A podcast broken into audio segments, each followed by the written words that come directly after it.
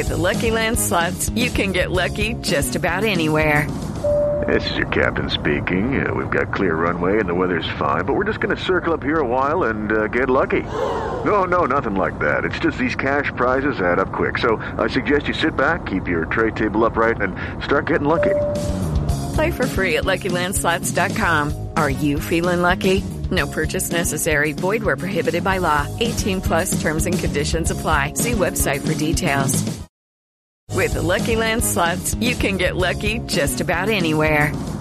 This is your captain speaking. Uh, we've got clear runway and the weather's fine, but we're just going to circle up here a while and uh, get lucky. No, no, nothing like that. It's just these cash prizes add up quick. So I suggest you sit back, keep your tray table upright, and start getting lucky. Play for free at Lucky Land Slots dot com. Are you feeling lucky? No purchase necessary. Void where prohibited by law. eighteen plus terms and conditions apply. See website for details.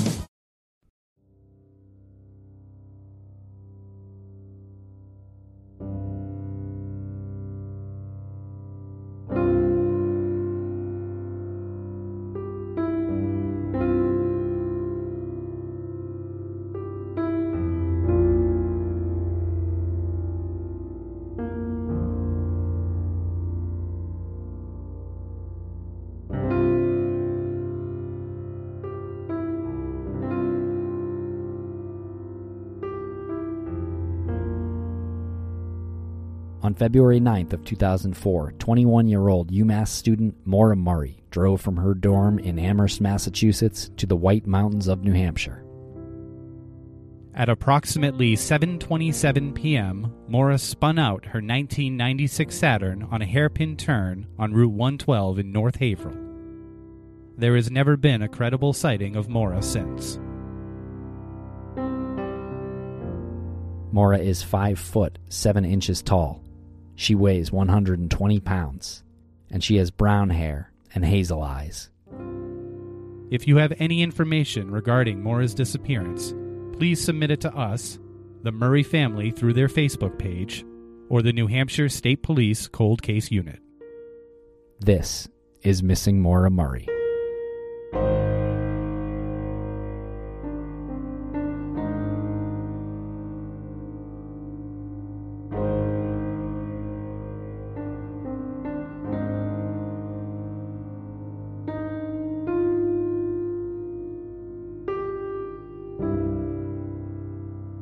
Welcome back to Missing Maura Murray. I am Tim, here today with Lance in the Crawl Space Studios in Wormtown. Lance, how are you today? Doing very well. How are you today? I'm doing great.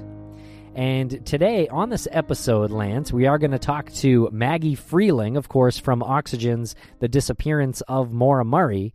She's going to come on to talk about new updates in the Maura Murray case and things she's learned from law enforcement about new leads. This was an item of discussion that really we ignored until we couldn't ignore it anymore, mostly because of the irresponsible nature in which it was disseminated to the public out there. So we're going to go over that with Maggie a little bit, and she graciously gives us some of her time in between filing papers to convict a murderer in New York. I'm not sure what she's doing, but she uh, took some time out of her day, so she was in a courthouse during this recording, and it's... Um, pretty fascinating what we got out of her. But before we do, we wanted to mention that you should check out Stitcher Premium and our creator commentary episodes that we're doing for Stitcher Premium. Oh, that's cool. I heard about the creator commentary, um, Stitcher Premium. So you just get the creator commentary? No. So what we're doing, Lance, is we're doing creator commentary, which is kind of like a director's commentary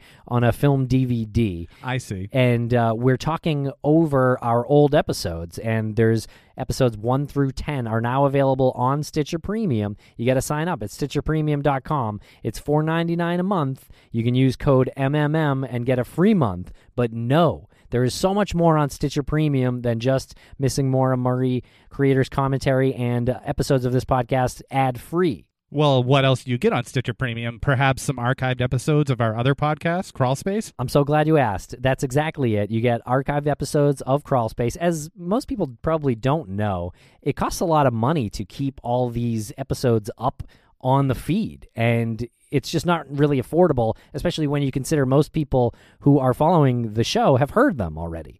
So what we're doing is taking down old episodes of Crawl Space, and when we put up new creator commentary batches of Missing Maura Murray, those subsequent episodes will come down from the public feed. So if you scroll all the way down to the back to the beginning of this podcast feed, you will see that episodes one through ten are not there anymore.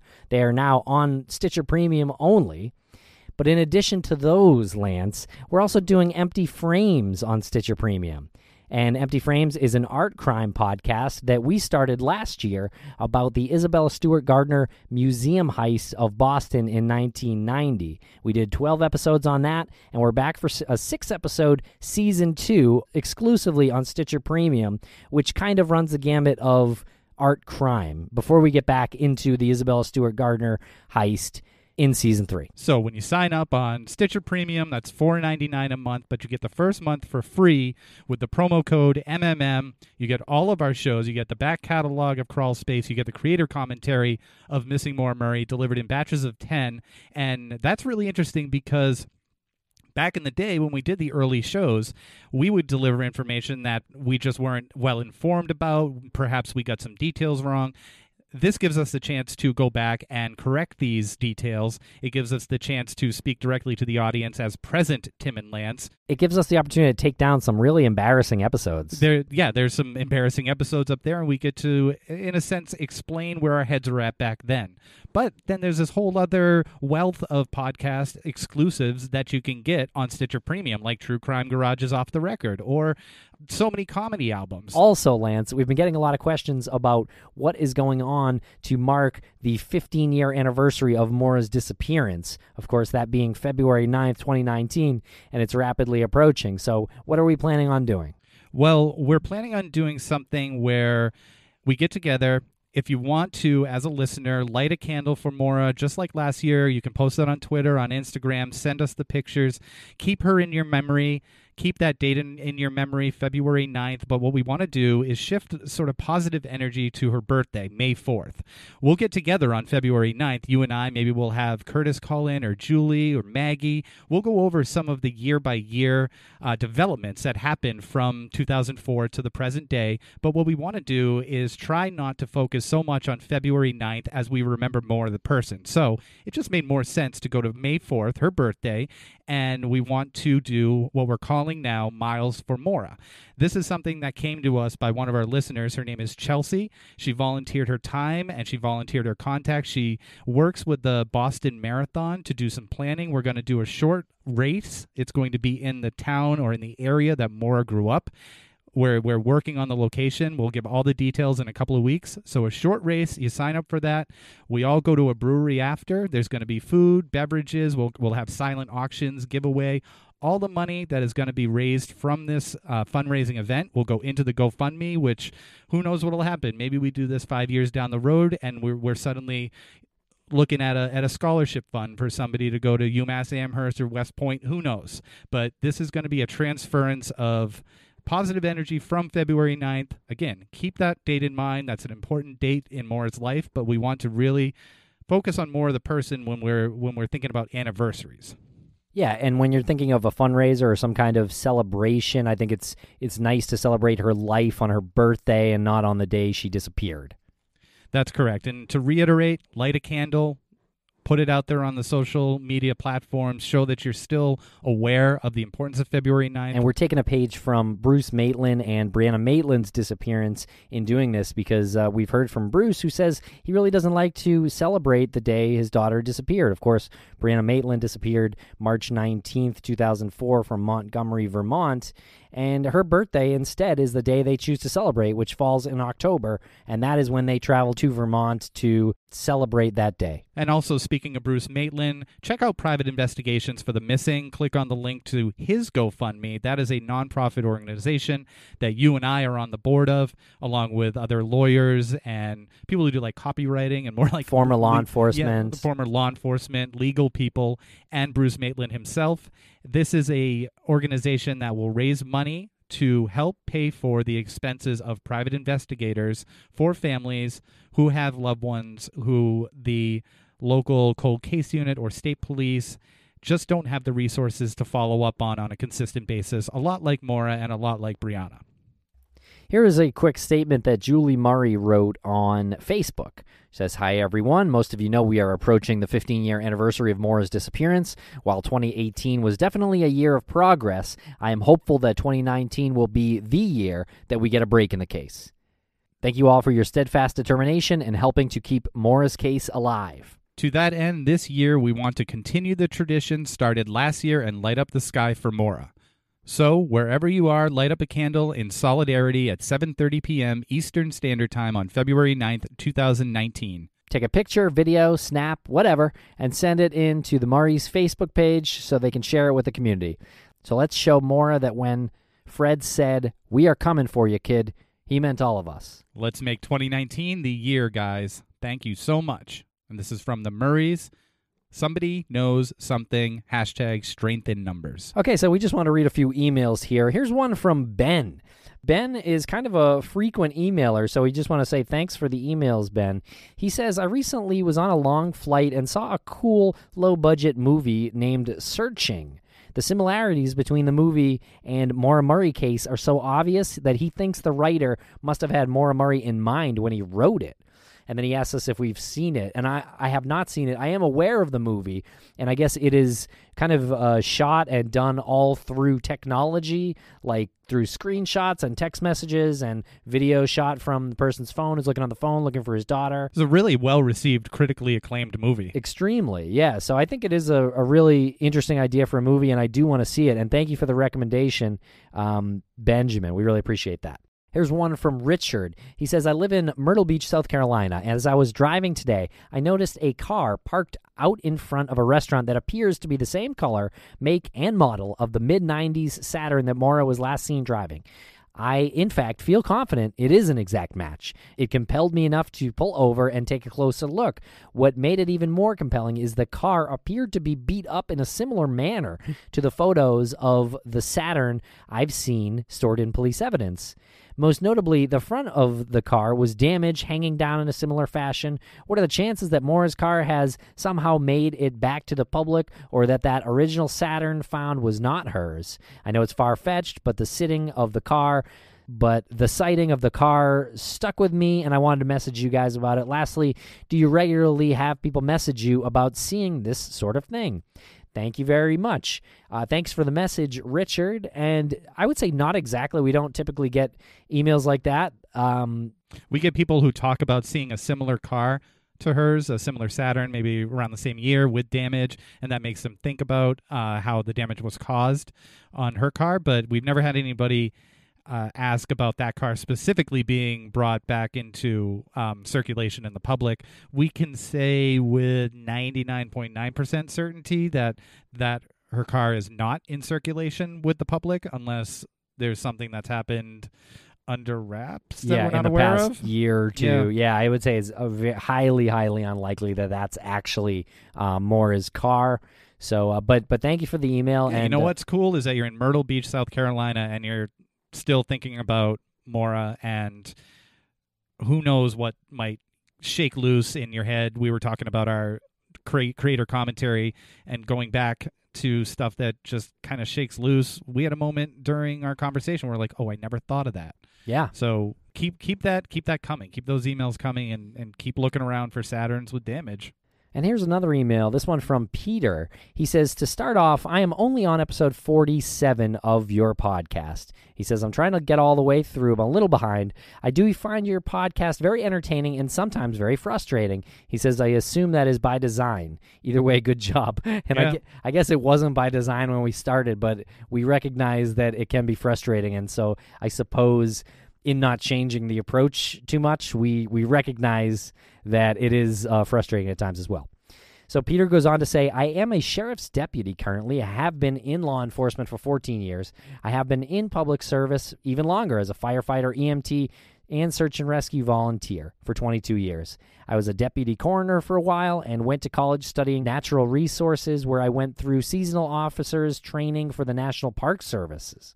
I have spent most of my free time outdoors, not an expert. I'm well-rounded in several aspects of the case," but he wants to reiterate that he is not an expert. he says he's never been to where Maura went missing, but he has been to Massachusetts and a lot of the states in New England. He says that the idea that police and emergency service workers do things perfectly every time is just flat wrong.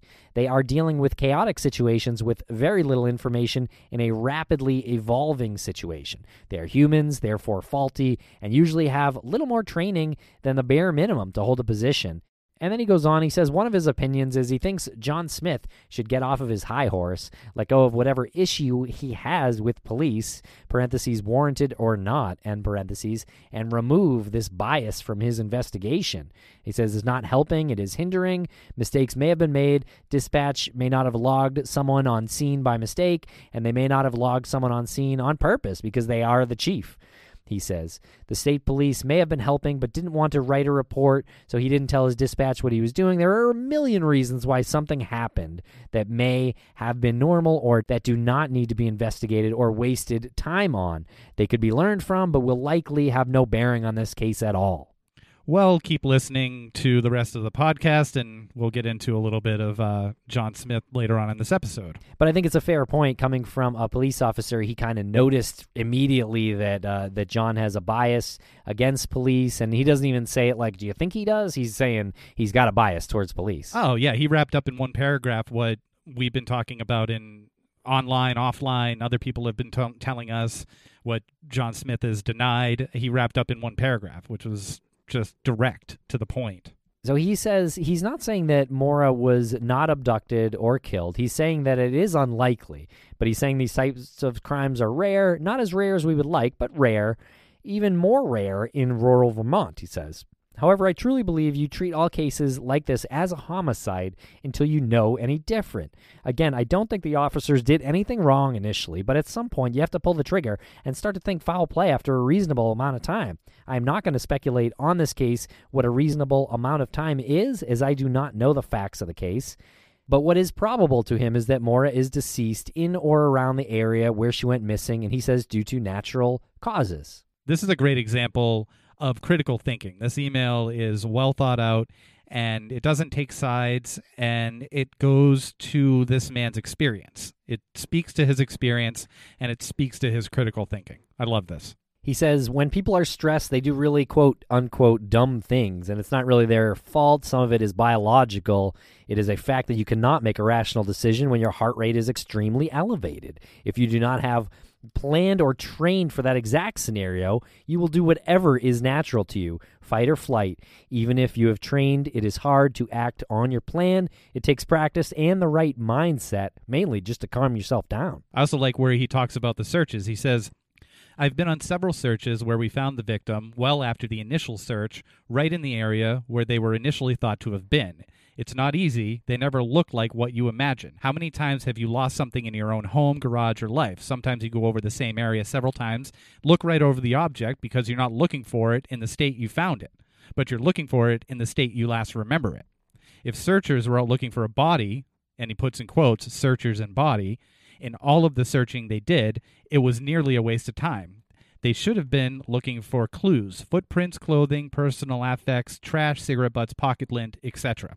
He says he knows of a searcher who came back to a command post with a shopping bag of, quote, micro trash. That's wrappers, cigarette butts, and the like, and was happy and felt they did a good job while out searching by cleaning up the trail, too, which makes sense, I guess. This volunteer searcher was actually more like an evidence destruction technician than they ever knew, just due to lack of experience. So I thought that was saying, a great... Yeah, so he's saying they actually destroyed evidence even though they thought they were helping. Right, and to but but it wasn't their fault. Yeah. It was the perception that they're going out searching for a body, and they're they're looking for anything possible that they can to go back and say, I found this, it might be related, having no idea that they just destroyed evidence. And he says, because of statements on your podcast like, quote, they didn't see footprints, so she didn't walk off the road.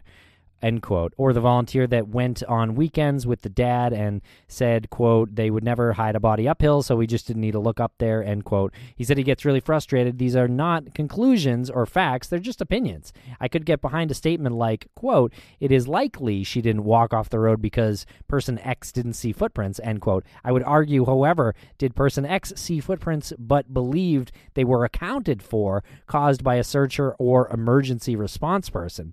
Surely if police, fire, E M S, a tow truck driver, and the guy that drives the bus, and who knows who else was on the scene, someone at some point stepped in the snow and left a footprint, no?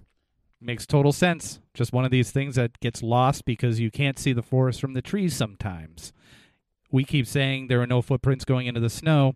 Yeah, well, yeah, I guess there were, because there was a bunch of people at the scene at some point, and they were all putting their footprints in the snow. What was not in the snow were footprints when they searched in the subsequent days. He says, it sounds to me like a full and thorough search led by professional and organized parties who are knowledgeable in the area, terrain, and lost person behavior has not been done. Until this has been completed, I would argue that the most likely place Maura Murray will be found is the area she was last seen, deceased due to the environment, injury, or both, if she is ever found. But we can counter that with your favorite guy from the New Hampshire Fish and Game, Todd Bogartis from The Disappearance of Maura Murray T V show. How many people have never been found in the woods under his watch? He says two. Two, one of them being Maura Murray. Yeah. So you can kind of counter that, and when he says that um, a, a thorough search by professionals and organized parties need to happen, I think that has, I think the New Hampshire Fish and Game would constitute a group of people who know the area and know the terrain. Yeah, but with that said, uh, it, it can't it can't hurt to do more. Can't hurt to do another search, and he he goes on to say exactly. I would never say to stop following leads. But he says he believes the best use of resources would be an extensive ground search of the area. Awesome, awesome, good. So thank you very much to Pete for the email. We really appreciate that, and uh, thanks for listening. Tell your uh, your other uh, partners to listen too. Okay, and before we play the call with Maggie, we just wanted to uh, let you know about a new podcast that we have uh, recorded an interview for. It's called Slim Turkey, Lance, uh, kind of an odd name, especially for a true crime podcast. But it is about an unsolved murder that happened in Fishkill, New York, on I eighty-four. A man named Richard Anderson was killed after having some kind of altercation on the highway where, where he got into an accident with this other man and pulled off the road, and this guy Anderson was shot by the other driver who drove off. And this was in February of nineteen ninety-seven. That's correct. And Anderson was a New York school administrator, so we're not talking about somebody who typically, I guess, would act in an irrational manner. So what we're looking at here, right, should be a simple case of road rage and someone had a gun. Yeah, sort of. But what I think what makes it more complicated is that Anderson has a nine-minute nine one one call that he placed uh, describing his killer and describing New Hampshire license plates on the car being driven by the killer. So that is kind of where We we don't have too much more information, and I mean, we're not diving into this. There's a guy named Lee Purchase who is diving into it, and we do an interview with him. What's really amazing, I think, Lance, about this is that Lee Purchase, a pseudonym, is not a, he's a police officer. So what makes this stand out to you as not your typical run-of-the-mill, true crime, investigative podcast? Other than the title, Slim Turkey, I would say that what's really interesting about it is that this podcast is done by a police officer going under a pseudonym. And this, this case is way out of his jurisdiction. So he's just doing it on his own accord. Additionally on that, isn't there some speculation that the killer himself was a cop? Well, apparently that the killer told Richard Anderson that he was a cop. Uh, whether or not he really is has never been proven, and I'm prone to believe that he wasn't a police officer because of some of the details that we get into with Lee Purchase on his show, Slim Turkey. Check out the show. I mean, I think it's really interesting, and I know we have a lot of listeners from New Hampshire who may be familiar with this case and may even have information about this killer. It really is a great show.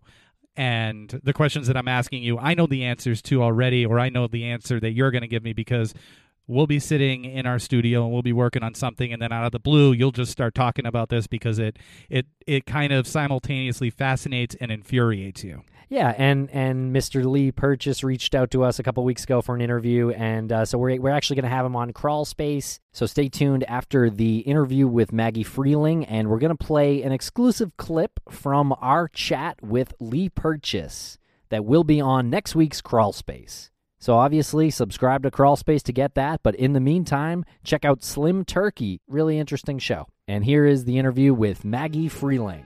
Follow her on Twitter at Maggie Freeling.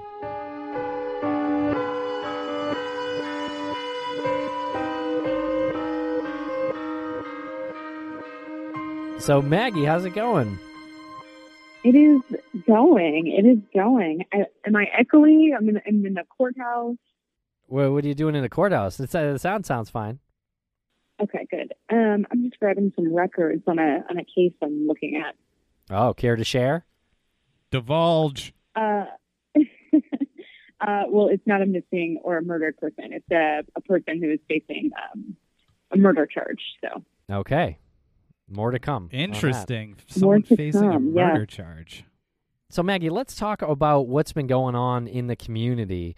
As you know, there have been some uh, rumblings of of some G P R, ground-penetrating radar, that was done uh, about cadaver dogs having positive hits. And uh, and if you don't know what we're talking about, uh, there have been Reddit threads on this, and they were started, I believe, by John Smith. Uh, so, Maggie, what what have you heard about this lead? Well, I've heard a lot about this, specifically that uh, there was no involvement by John Smith other than he was asked not to show up, and he did show up and then released all of this information against the family's will. But with that said, it is information that seems like it's something that, you know, time and time again we're seeing that it's just not going anywhere. Um, it's another instance, you know, the family's gotten their hopes up. They, you know, had some people do G P R and get some dogs. And from what I have heard from law enforcement is that it, it doesn't seem to be much. Okay. Okay. I want to go back real quick. You said that uh, John Smith was not to show up. And where was he not to show up? At the property. Um, you know, as we all know, he, he does speak with Fred. And from what I understand, he was asked not to show up because they did not want media. They did not want press that they were allowed to go to, were given. They did not want a lot of people there. He was asked not to show up because, once again, he had no involvement in any of this coordination at all. This was all a Fred Murray on his own. And um, he showed up, even though he was asked not to. And then not only did he show up, but he put all of this information online that should not have been put online. So Fred sourced this lead, or did this lead come into John? I don't know on that. Okay. Um, I know I know that this was, you know, a property of interest to Fred, whether it came from John or not. I know that Fred was working with his own private investigator, not John. John is not a private investigator. Um, so he was working with his own private investigator who, you know, we had known of over the summer when we were doing our own uh, G P Rs and, and dogs. And that's the person who I'm thinking might have gotten this lead for him. And then they organized all of the G P R together. And this company that you speak of is a really reputable company, if it's the same company that we're thinking of, um, the same one that did, did similar uh Did did something similar to what we did when we went up there, and we ended up sort of working hand in hand. We didn't really meet them, but it was it, it it was never a competition thing, is what I'm trying to say. Is this the same company that you're talking about? I believe so. Okay. Uh, it, it seems to be the same um, private investigator he was working with, and the same same company. Gotcha. Just a different location that they identified. So, have police searched this new, this property since this new lead developed? So from what I understand, this is not a new lead. It seems to be something that's new to us, to Fred, to the family. Um, but the police have said they have searched it, searched it at least three times back in the day, back in oh four, oh five, you know, back when they were aggressively searching with dogs. So, okay, so you're saying that the police searched this place years ago with dogs? Yes, from what I understand from uh, law enforcement. Okay, and the word is is that this place was searched years ago three times with cadaver dogs by law enforcement, and they cleared it each time. I think I haven't heard the word cleared, but they have found nothing of evidentiary value. Okay, good. Thank you for correcting me. And so we know that it was three times, at least three times it was searched? At least three times. Why was the property searched in the first place? You know, from what we have heard from uh, the John Smith um, posting is that, you know, it seems to be there was a concrete slab from what my best guess would be, as I'm sure yours would be. This goes back to all those rumors of concrete slabs, which, you know, did start in the first year or so of her disappearance. So I imagine this is the same property that would go back to the concrete slab and, you know, someone poured concrete over her rumors. So if if the police are pretty sure that this isn't Maura, but there are dogs currently in twenty eighteen that have reacted in a way that would indicate a body there, what are we to believe? Are we to believe this is uh, like an old property that, that buried their family's dead? Yeah, I don't know. I don't know. Um, it doesn't, the police don't seem to be making much of it. Do I want them to go and check it out? Of course. I don't know what they plan to. It doesn't seem like they have moved yet. You know, from speaking with the family, they haven't heard much from them. It seems like they are very confident it's nothing, but I don't know. I think, you know, they trust their dogs and that's that. I think if they were going to go back, they would once again bring their, their dogs. That's all my, you know, speculation based on what we have seen them do and, and understand from them. This is how the information goes out in this case. There's a tweet from John Smith saying, imagine if there was no house at all, just a lot. So he's putting out information that this location is not a house. This is public. I'm not saying anything that's not public that he didn't put out. He's saying this location is not a house. Imagine it to be just a lot. Yeah, I don't know. I I don't know. Um, you know, and as you guys know, I don't really actively follow what, you know, the rumor mill online. I know that I people, I guess the property might have been posted, never followed up on whose it is. I don't, I don't know. I don't know if you guys have. Um, the only things that I know is, you know, speaking to law enforcement and, and hearing that um, they have searched this. It doesn't seem to be a, a priority to them right now. Yeah. Do you know if they're planning to go back at any point, maybe in the spring or something? I would hope that they do. Um, my confusion is just, you know, if they had dogs there and found nothing of evidentiary value, why would, would dogs be hitting on a property, you know, fourteen years later? They had, to, you know what I mean? Like, I think we're all a little maybe confused about that. Definitely. I'm confused on that. Yeah, because it sounds like a promising lead. Well, yeah. Here's the problem. This is how we all got into a sticky situation way back in the day when there was a bunch of information out there and people started taking what they wanted to, uh, taking information that they wanted from it. And I'm talking about like the A-frame house where the cadaver dogs went bonkers. Bonkers became this thing. And then we find out that bonkers isn't a thing that cadaver dogs do when they hit on a dead body. From Reddit, right. From Reddit, there's a post about this hit. And there's a note that says, this has nothing to do with the A-frame, Rick Forster's property, or any other location that has been looked at before. This is all new information that was recently obtained by the team, which was identified in the post earlier on as being a small, dedicated group of people working with Fred Murray, including John Smith. So this right here was a public post put out there about information that's significant to Maura's disappearance, narrowing down every other place that had been searched, so whoever did this can look at that and say, they might be closing in on me. There is absolutely no reason to put this out. We know that the family was upset about this being put out. You know, you we all speak with members of the family often, um, and it's it's reckless, and it, it, it could be detrimental at times. But do we know what the family thinks about this lead? Do are, are they optimistic about this? Yeah, so when this came out, you know, I obviously spoke with um, certain people in the family to see if there's any validity to it, to see if they knew this was out there. Obviously, a lot of people had been reaching out to them about this, and they were very upset that this was out there. That was it was very upsetting. But they, you know, they did. They, it was hopeful to them. They did. They, you know, they were hoping. They had talked to law enforcement and said, like, you know, are you going to look at this? And it seems like law enforcement kind of said the same thing to them that I understand. You know, it does. It, they don't seem to think this is something of priority interest. So I don't know. It, it would be nice if they checked it out. Um, I think everything should be checked out. I think we all agree with that, but I don't know if it will be.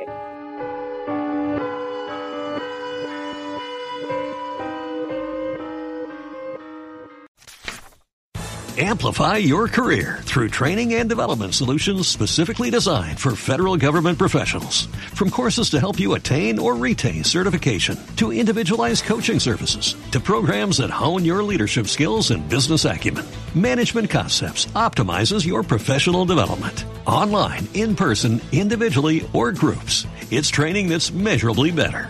Learn more at management concepts dot com. That's management concepts dot com. Amplify your career through training and development solutions specifically designed for federal government professionals. From courses to help you attain or retain certification, to individualized coaching services, to programs that hone your leadership skills and business acumen, Management Concepts optimizes your professional development. Online, in person, individually, or groups, it's training that's measurably better. Learn more at management concepts dot com. That's management concepts dot com. Amplify your career through training and development solutions specifically designed for federal government professionals. From courses to help you attain or retain certification, to individualized coaching services, to programs that hone your leadership skills and business acumen, Management Concepts optimizes your professional development. Online, in person, individually, or groups, it's training that's measurably better. Learn more at management concepts dot com. That's management concepts dot com.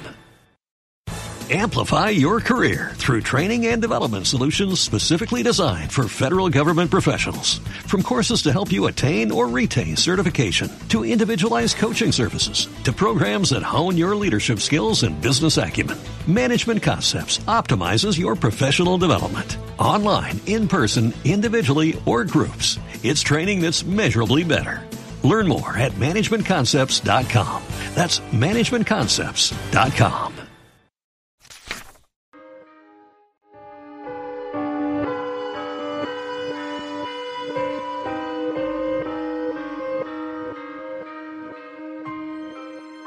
Well, there is another post that says, as you can see from the screenshot from Twitter, it would seem that Maggie has contacted the New Hampshire State Police. I suspect that would be Chuck West. From the comment by Maggie, it would appear that law, that the law enforcement entity she spoke of was not forthcoming with any info, or is Maggie fabricating her comment to defuse the situation? What comment is that exactly that Maggie made?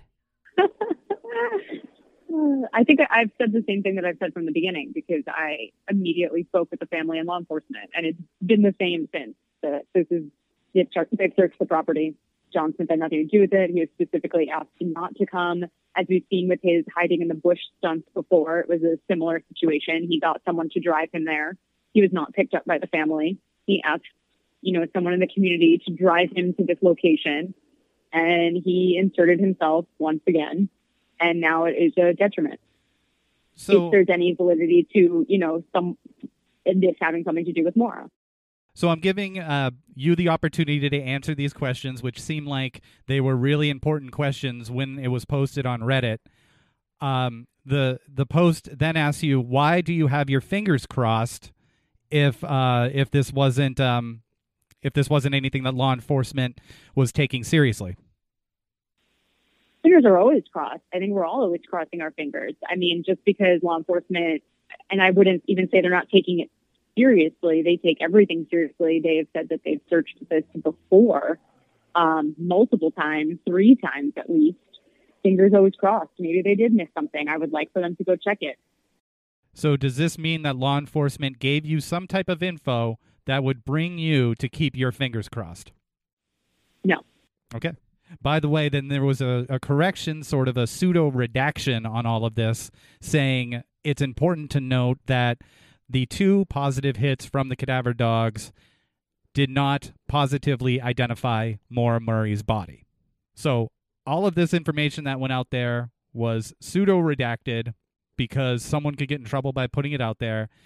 And along the course of this, Maggie, you co- sort of got dragged into it as if you had some information that you weren't sharing because you said your fingers were crossed.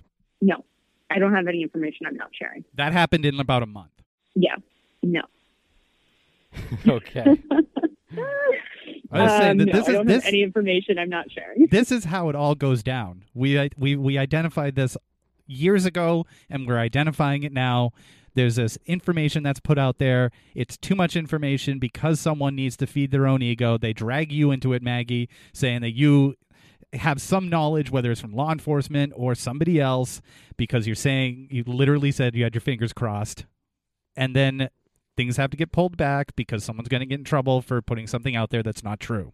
Yeah. I mean, I, first of all, I wouldn't even say I'm involved. I don't involve myself in th- that whole scene of, you know, drama starters, lie, you know, people that are making stuff up. I mean, we, you guys, you know, we've all traced some of these rumors back to John Smith at the beginning of this case. I mean, he is a completely uncredible source of information. It is, it is really, really devastating and upsetting, and it's not really worth uh, acknowledging anymore. And I think we haven't acknowledged it anymore, but you know, this is unfortunately something that he did that needs to be addressed. Good. I just have one more thing to read. I just want the update, the latest update from a tweet from John Smith on Thursday, January tenth. It has come to our attention that the New Hampshire State Police Cold Case Unit has indicated that they have no intention of looking at the location where recent viable evidence has been found until at least the spring of twenty nineteen, if at all. Yeah, that sounds that sounds about right. Right. Well, that must be because the, it's a conspiracy of silence, right?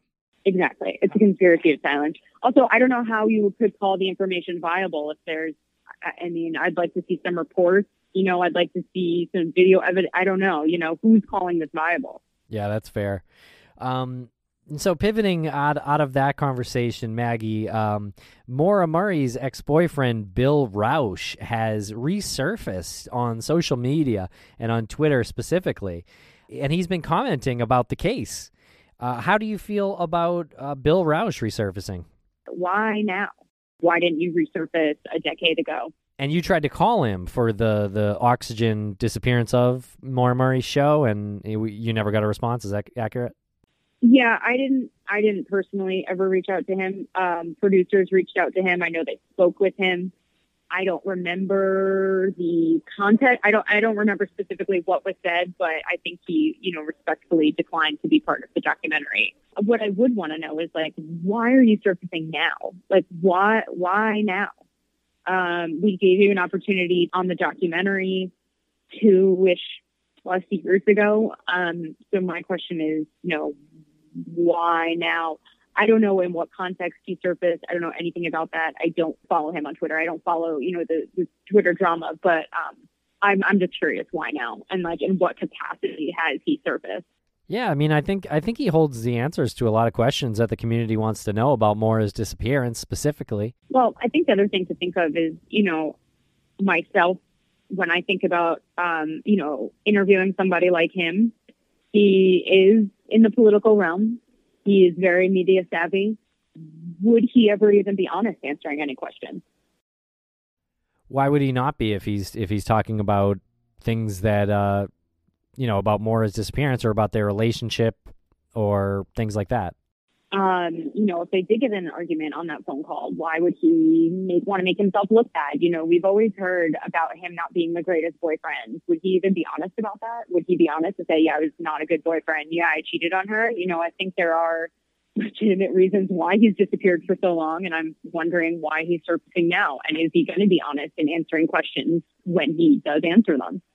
Maybe possibly providing us with information on any evidence that he might have passed to law enforcement that we hear in the circles that they didn't do any, quote unquote, do anything with. You know, he might know something about the voicemail that he thought was Maura, but it's a Red Cross call.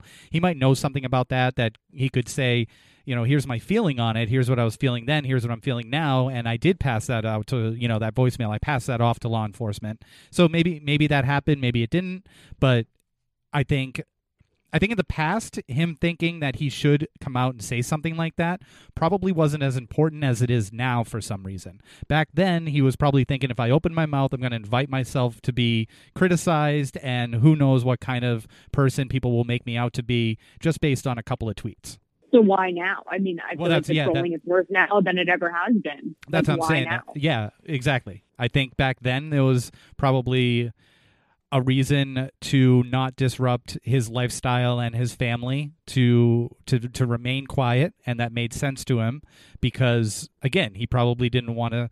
He was probably looking at it and saying, anybody, whether it's him or whoever, whenever somebody gives their opinion or or just puts something out there, they just open themselves up to so much criticism.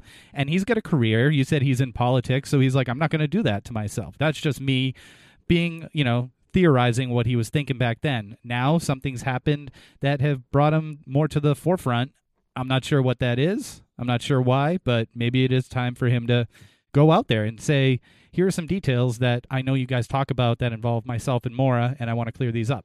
Yeah. I, I hope, you know, he talks to you guys. I think that would be a wonderful interview. Um, I think you guys could ask him some hard questions, and I, I would hope he would be honest. Well, we've uh, said publicly and privately that the door is always open for him to come on the show and talk about Maura, their relationship, and some of the uh, moments that happened before and after her disappearance.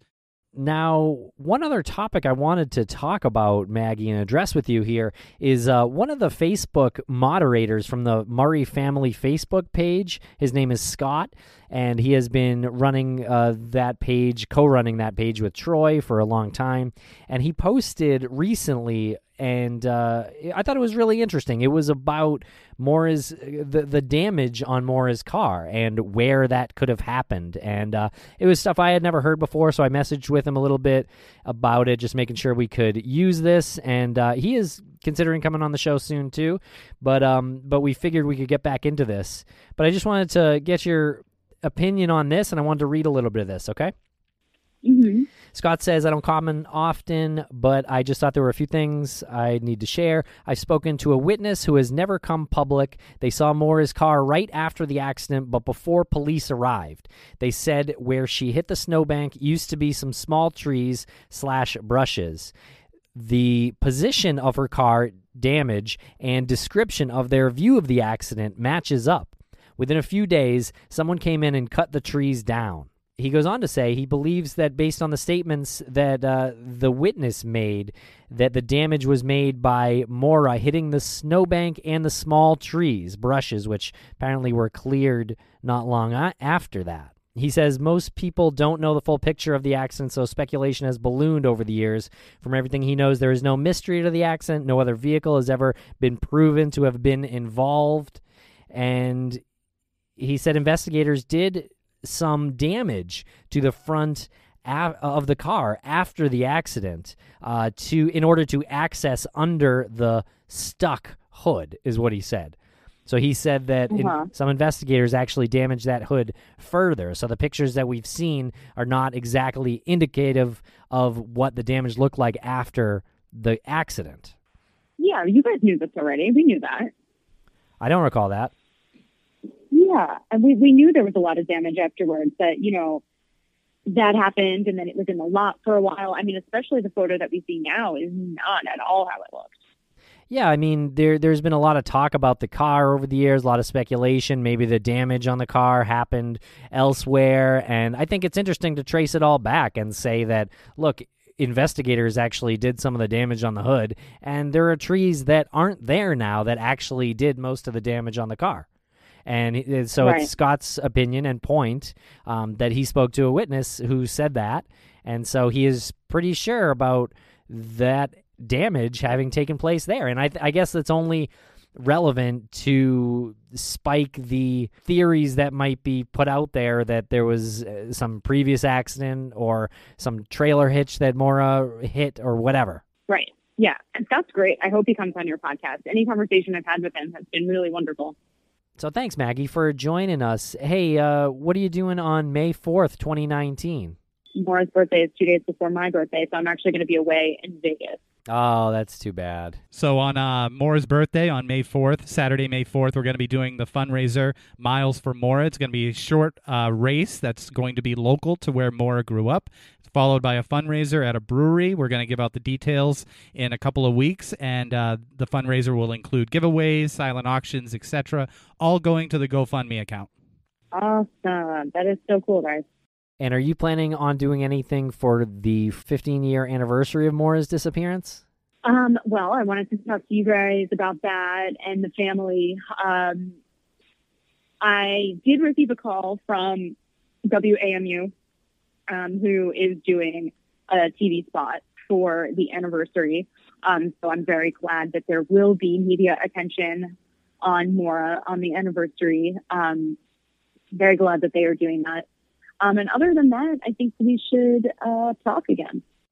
Well, Tim and I were talking, and because we're doing something for her birthday in May, we were thinking that, and we know that to celebrate or to recognize someone's, the anniversary of someone disappearing, that, that brings up a lot of bad emotions, a lot of negative emotions for the family.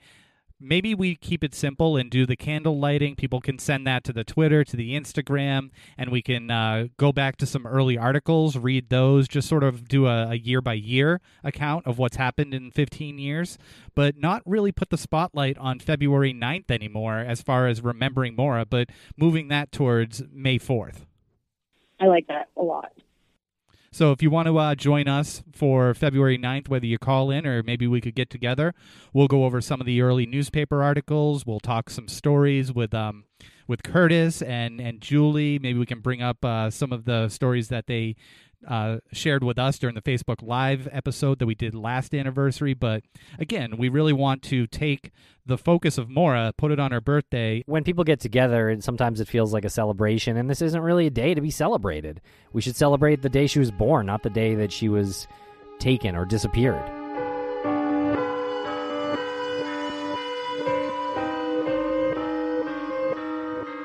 Okay, and here's a clip of our upcoming episode of Crawl Space featuring Lee Purchase. Even though I sent you that email asking if you would be a guest on my show, I I want to just tell you one thing, um, and this is really heartfelt. I have to get it out there. Missing Maura Murray was the first podcast that I had ever listened to, and that was February twenty eighteen. Um, and after listening to it, you guys really inspired me to begin my own show. So I owe you guys a double thanks for not only the inspiration, but then to actually agree to be on my show. So I really want to thank you. And um, this means a lot to me. Wow. Well, th- awesome. Yeah, thanks a lot. That that means a lot to us. And, um, I, you know, you, your show is really good. And, uh you know, we, we we do get some requests from time to time, but I think your show is different, not only just because of the title of it, but uh, you're a police officer. You're you're a current day police officer, and I think to me that is sort of validation a little bit of what we do at here at Missing Maura Murray and Crawl Space, and I I also th- think that. I'm not I'm not sure that that's happened yet. A true crime podcast done by a current police officer on a case out of outside of his jurisdiction, and you're going under a pseudonym, and I just really think it's a kind of like a cultural moment. Yeah, it's a remarkable yeah, it's a cultural moment. It's a remarkable moment. But it's a great show, and there's like a genuineness to it that is really appealing, and I hope a lot of ears get turned to to this show. It's a sad case, and, and you're doing a great job uh, covering it so far, and it's it's really infuriating. And so I think this uh, that your podcast, and I definitely wouldn't underestimate the impact that it can have. This this story pisses me off. It's first of all, the whole incident is tragic, and then for Richard Anderson, who is the you know the victim in this, to crawl back to his car. This is in the early days of cell phones. Um, he crawls back to his car to get his cell phone, and he calls nine one one and winds up staying on the phone for nine minutes. And in those nine minutes, he provided the nine one one operator with a wealth of information. Unfortunately, and this this is one of my biggest problems with the uh, the, the police is that they've never released the full transcript of that nine one one call, and they've never released more than twenty to thirty seconds of it.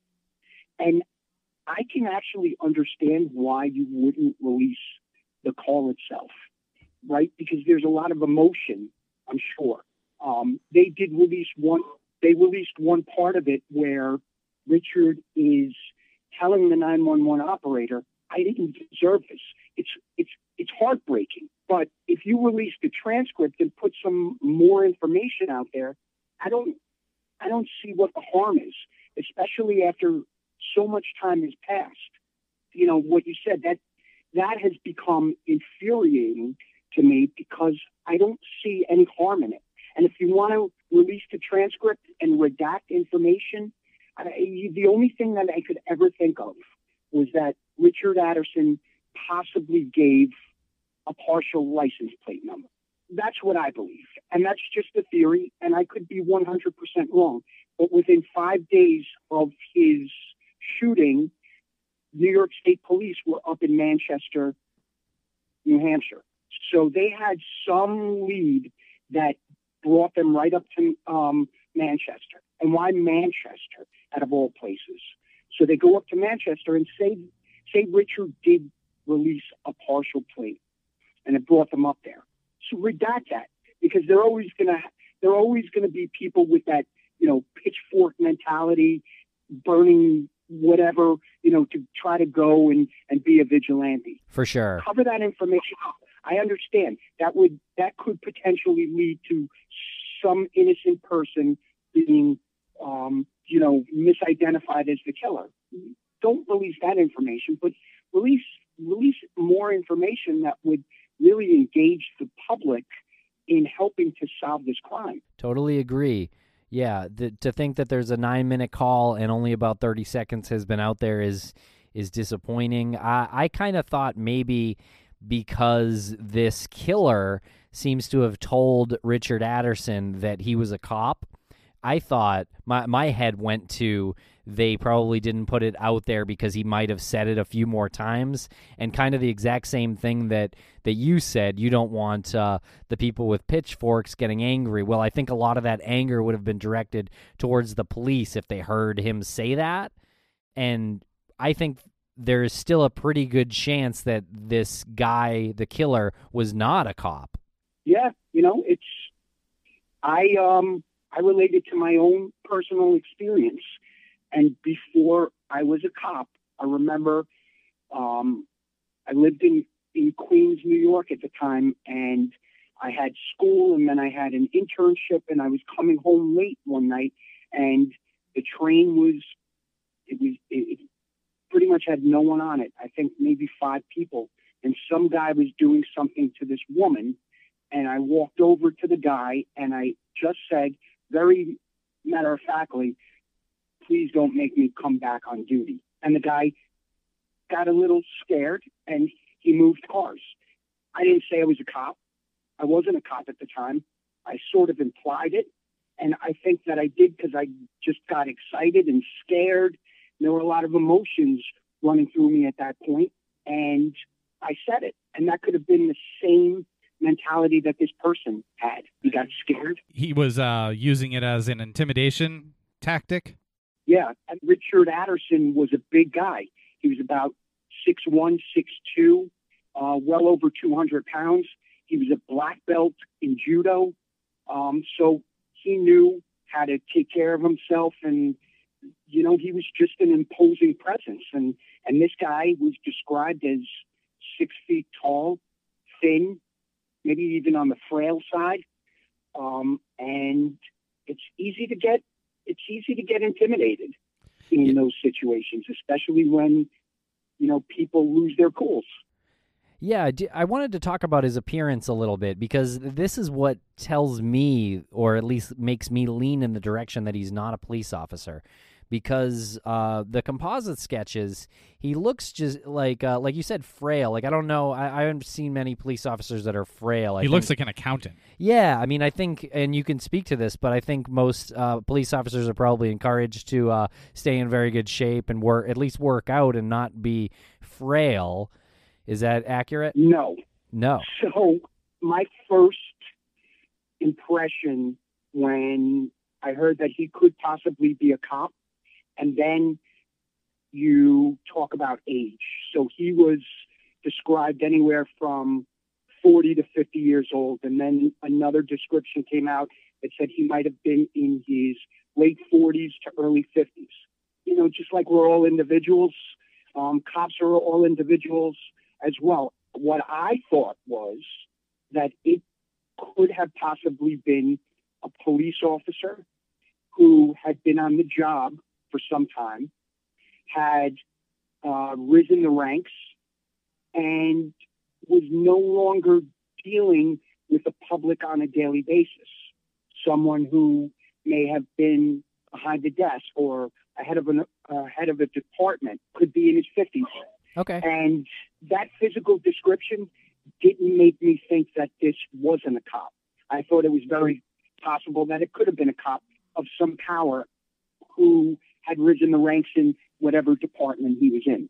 I think that's an interesting point. Um, I just want to mention the other couple of things that made me think it was probably not a cop. And again, I, I need you to uh, speak to this for me because I don't know many cops personally, but the eyeglasses uh, seems like Like police officers, um, at least today, I would imagine, would be encouraged to wear contacts or get LASIK surgery. I, I, I would have to, and if he's in an, an administration role, I guess this doesn't really matter. But uh, you know, as an officer, I just think you would you would not want to have glasses on because that could hurt you your ability to do your job, right?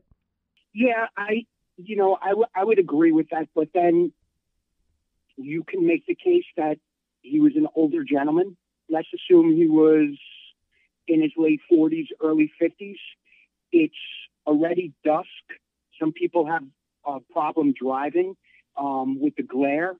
Maybe he was wearing glasses to, to drive. Um, and I'll tell you, just me personally, when I do patrol, I will go out with funny-looking glasses just to throw people off.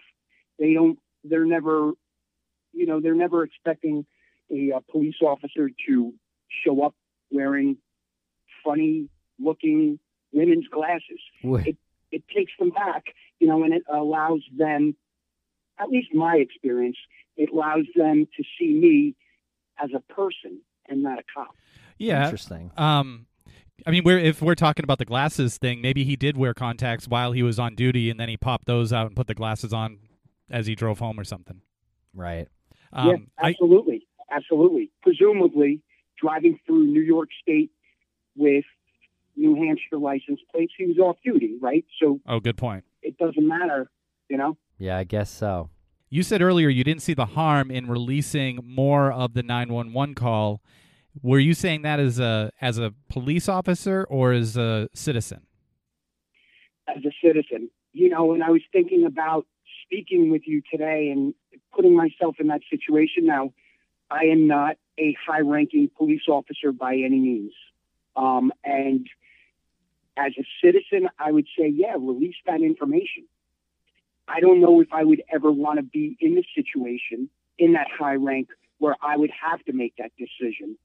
That's a tough decision to make because ultimately the police department wants to keep their investigation close to their own vest and control it. Once you start releasing a lot of information to the public, you are inevitably, as a police department, as an investigator, or as a detective, you're losing a little control of that investigation.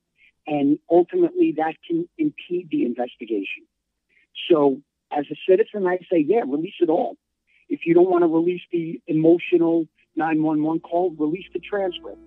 Redact whatever you have to do.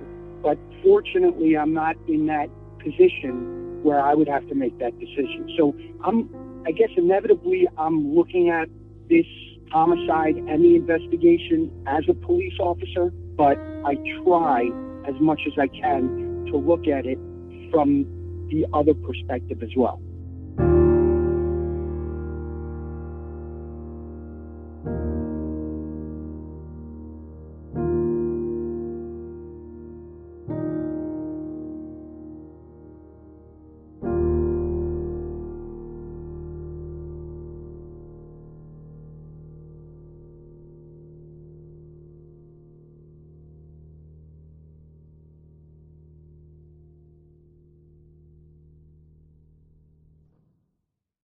With the Lucky Land Slots, you can get lucky just about anywhere.